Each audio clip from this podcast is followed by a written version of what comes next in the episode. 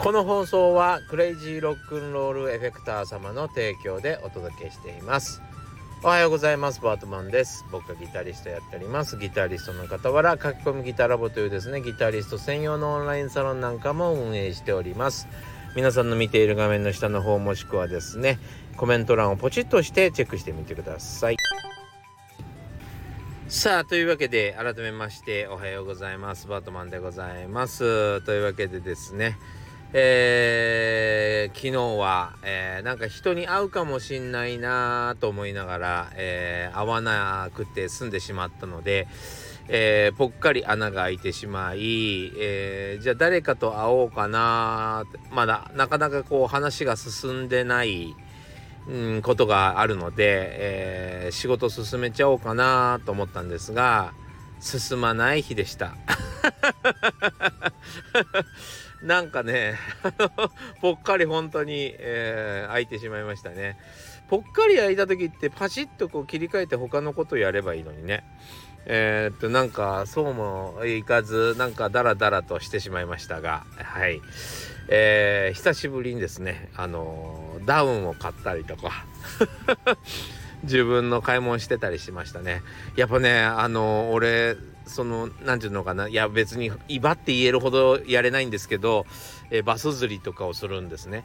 バス釣りをやる時にですねまあ濡れてもこう撥水効果があり、えー、めちゃくちゃあったかくってしかもポケットもあり高機能で強くなんだったら針とかがこうルアーとか振り回した時に間違ってあの刺さってしまっても穴が開かないというまあこれもね非常に、えー、便利なのがですねワットマンプラスのジャケットなんですよ。しかもね笑うくらい安いんですよ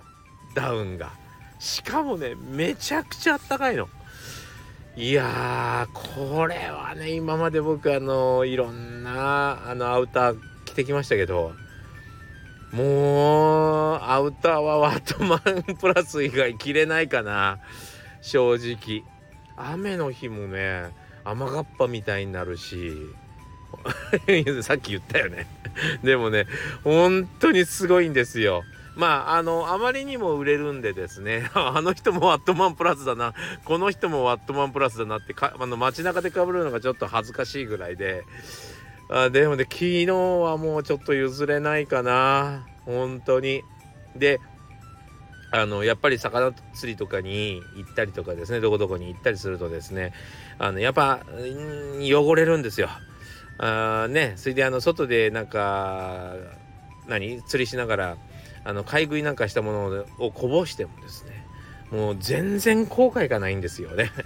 で、なんだったらね、えー、気持ち悪かったら丸洗いできちゃうんですよ。もうね、非常に便利。別に回し物でも何でもないんだけどね。そう、それでですね、ワットマンに、えー、久しぶりに行きました。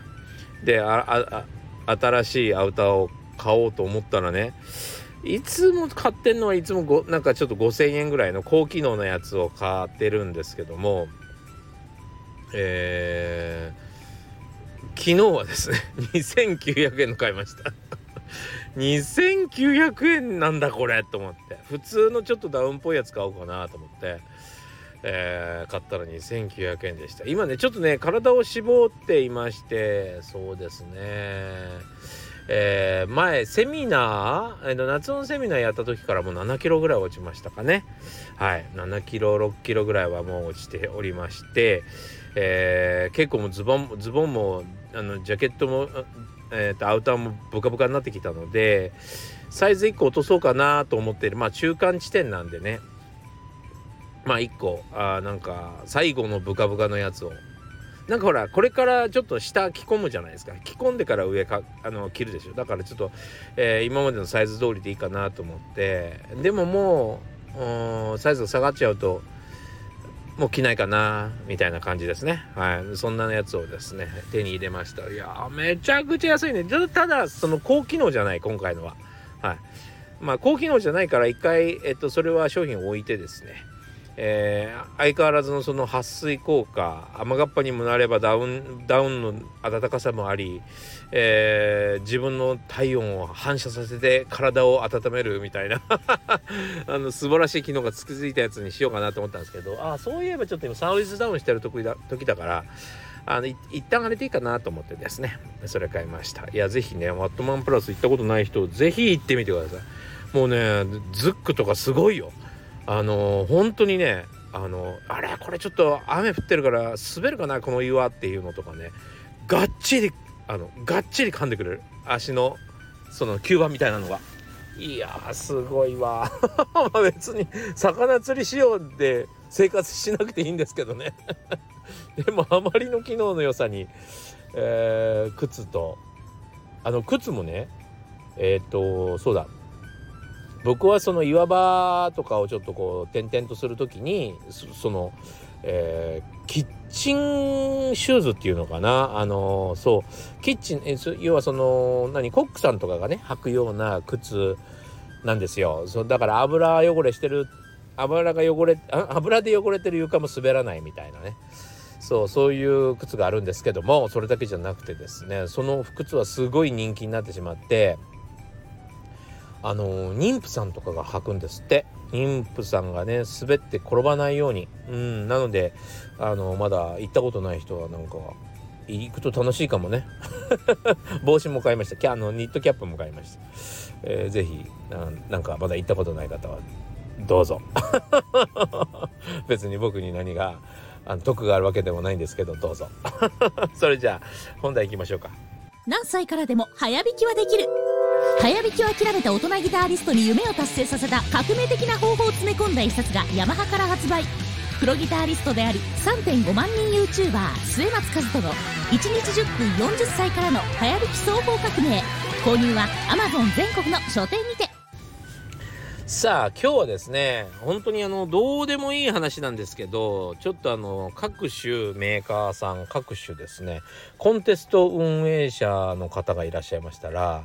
えー、ここをちょっと改善していただけたらより得が大きいんじゃないかなと思うところなんでございますけどもえっとよくねコンテストギターの特にコンテストなんかってなるとですねあの優勝商品がまあまあいい感じのやつなんですよ まあまあいい感じなんですよ。そうだな。金額で言うと2 3 0万ぐらいって言ったらいいかな。うん。一番普及しているモデルでもううん。2 3 0万ぐらいのやつが多いんですね。多分あのー、雑誌とかの広告に載せると半ページで昔は25万とかっていうえ、金額でございましたからまあその感覚なのかなってちょっと思うんですけどその金額設定はね。だから広告費としてそのぐらいの損失で済ませたいってことなんじゃないかなと私思うんですね。で今まで見てきたさまざまなジャズコンテストロックコンテストえー、アコースティックギターコンテストなんかいろんなの見てきましたけどまあ変わりなく25万ぐらいから次副賞がえっとえー、2位とか副賞がですね、えー、10万ぐらい。10万いかないぐらい、えー、みたいな感じで行われるんですよ。プレゼントされるんですよ。あね僕のこれ提案なんですけどあのめっちゃ高いのにしません？いやあのめっちゃ高いはですねすごく、えー、装飾がすごいとかではなくなんかなんだったらですねその人が一生使ってくれる、えー、商品にした方がいいんじゃないかなその方が宣伝広告費としては、えー、めちゃくちゃ何て言うのかなあの元を取るんじゃないかなと思います。そうなんかねまあ僕の中で、まあ、印象深いアーティストギタリストいう、えっと、こういう大会で優勝して出てきたよねみたいな人って例えば小沼洋介さんとかで僕もこの間あっていうか、まあ、ついつい数年前、えー、優勝させてもらいましたけどテイラーのねイベントでね、えー、ギブソンだったりテイラーだったりフェンダーだったりいろんなところからですねコンテスト優勝者っていうのが出てきます。で優勝者はですねあの必ず生き残ってると言っても過言じゃないと思うんですよ。その後パッとしなかったねってことって多分なくてあんまり。そうなのでですねあのー、それでいいと思うんですよ本当は。あのその通りでいいじゃないですか。その大会で目立ったんだからその後ご活躍することは目に見えとるわけですよね。そうなんだけどその優勝商品を未だに使っていますっていう人がね一人もいないんだよね。で一人もいない理由は簡単で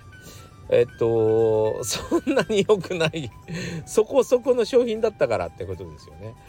でやっぱり優勝したりするとですねえー、あありとあらゆるところから声がかかってもっといいものもっといいものっていうのを提供されたりしまあ自分の好みでだんだん変わっていったりするのはまあこれ致し方ないでしょ？でもね僕が実際そうなんだけどすごい大事にしてるのね。あのもらったそのギターを。だってね優勝トロフィーみたいなもんだからさ。なんだけどなかなかこうなんつうのかな、えー、お休めだったりするととかねやっぱりちょっと価格がまあまあだったりするとえー、よりいいものを知っているプロの世界に今から入っていく人もいるわけじゃないですかコンテストで優勝して。そこにそこに入った時にもうちょっとこういうの使ってみたらみたいな言うこと言う人結構いるんですよやっぱり。なんか君にはこっちの方がいいんじゃないかなとか 俺の貸してあげるからこっちで引くとかね結構あるんですよ。そうやってですねだんだんだんだん使うきっかけがなくなってっちゃったりするのがもう結構正直なとこなんですよね。でいや僕は使えるよ。全然使えるんだけどでもやっぱり僕ですら実は言われたことがあるんですよ。なんかちょっと音がとかって言われたことがあるんですね。そう。でもほら僕はもう何て言うのかな。まあこんなねあの経歴も長い、えー、人なんでまあなかなか面と向かってそんなことを言う人はっていうのはそれ以来ないんですけど一回言われた先輩に言われた以外ないんですけど、えー、でも実際なんかもうちょいこう延々と使えるぐらい、えー、のやつを出資したらですね、えー、ずっと使ってくれるじゃないですか。その方がめちゃくちゃ宣伝になると思うんだけどどうでしょうね なんか商品に商品をやる襟好みすんなって言われそうなんですけどやっぱりほらどうしてもさなんか音とか実質その良し悪しみたいなのが商売道具になったりするところなので。えー、選ばれなくなってしまうとすごく残念だし選ばれるようなメーカー要はその有名メーカーしかコンテストやってないんでなんかやってくれたらいいんじゃないかな ちょっとそこあのお金出してくれたらいいんじゃないかなってちょっと思ってます。はい、なんかもし偉い人聞いてたらですね、えー、検討していただけたらいいなと思ってるんですね。あの、それこそですよもうちょっと亡くなってしまいましたけども、えー、鮎川誠さんっていうですねシナロケのあとサンハウスのギタリストですね、えー、鮎川さんが亡くなってしまいましたけどその鮎川さんのあの愛機であった黒のカスタムレスポールってですねえっと僕が昔福岡で、えー、なんていうの？ギターあの初めてお金をもらって演奏し始めたお店のオーナーのものらしいんですよ。いや本当に。それをずっとあの貸してって言ったまんま仮パク状態だったという噂があるんですね。それはもうご本人に聞いてみないとわからないところもあるけれどもえー、そうなんとかっていう噂があってやたらとそのことをですねそのオーナーはずっと言ってました。そのオーナーも亡くなっちゃったんですけどずっと言ってたんですよ。もうねすごい宣伝料だと思う。逆に言うと。あのその人が買った時には2 3 0万とかっていうその当時ではすごい金額だと思うんですけどでもね元は取ったぐらい言ってるはずなんですよ。だからなんかそこは一瞬ちょっと出資がでかく感じるかもしれませんけどまあどう考えてもそのコンテストで優勝する人なんてえー必ず生き残ってくれますし、えっと、プレイヤーとしてずっと活躍してくれますしあありとあらゆるところにそのギター持ってってくれるはずなんで絶対いいやつにするべきだと思うんだよな。それなんかめちゃくちゃ中途半端な金額にすることによって要は20万とかっていうことにすることによってなんか逆にこう宣伝広告費が無駄になってるような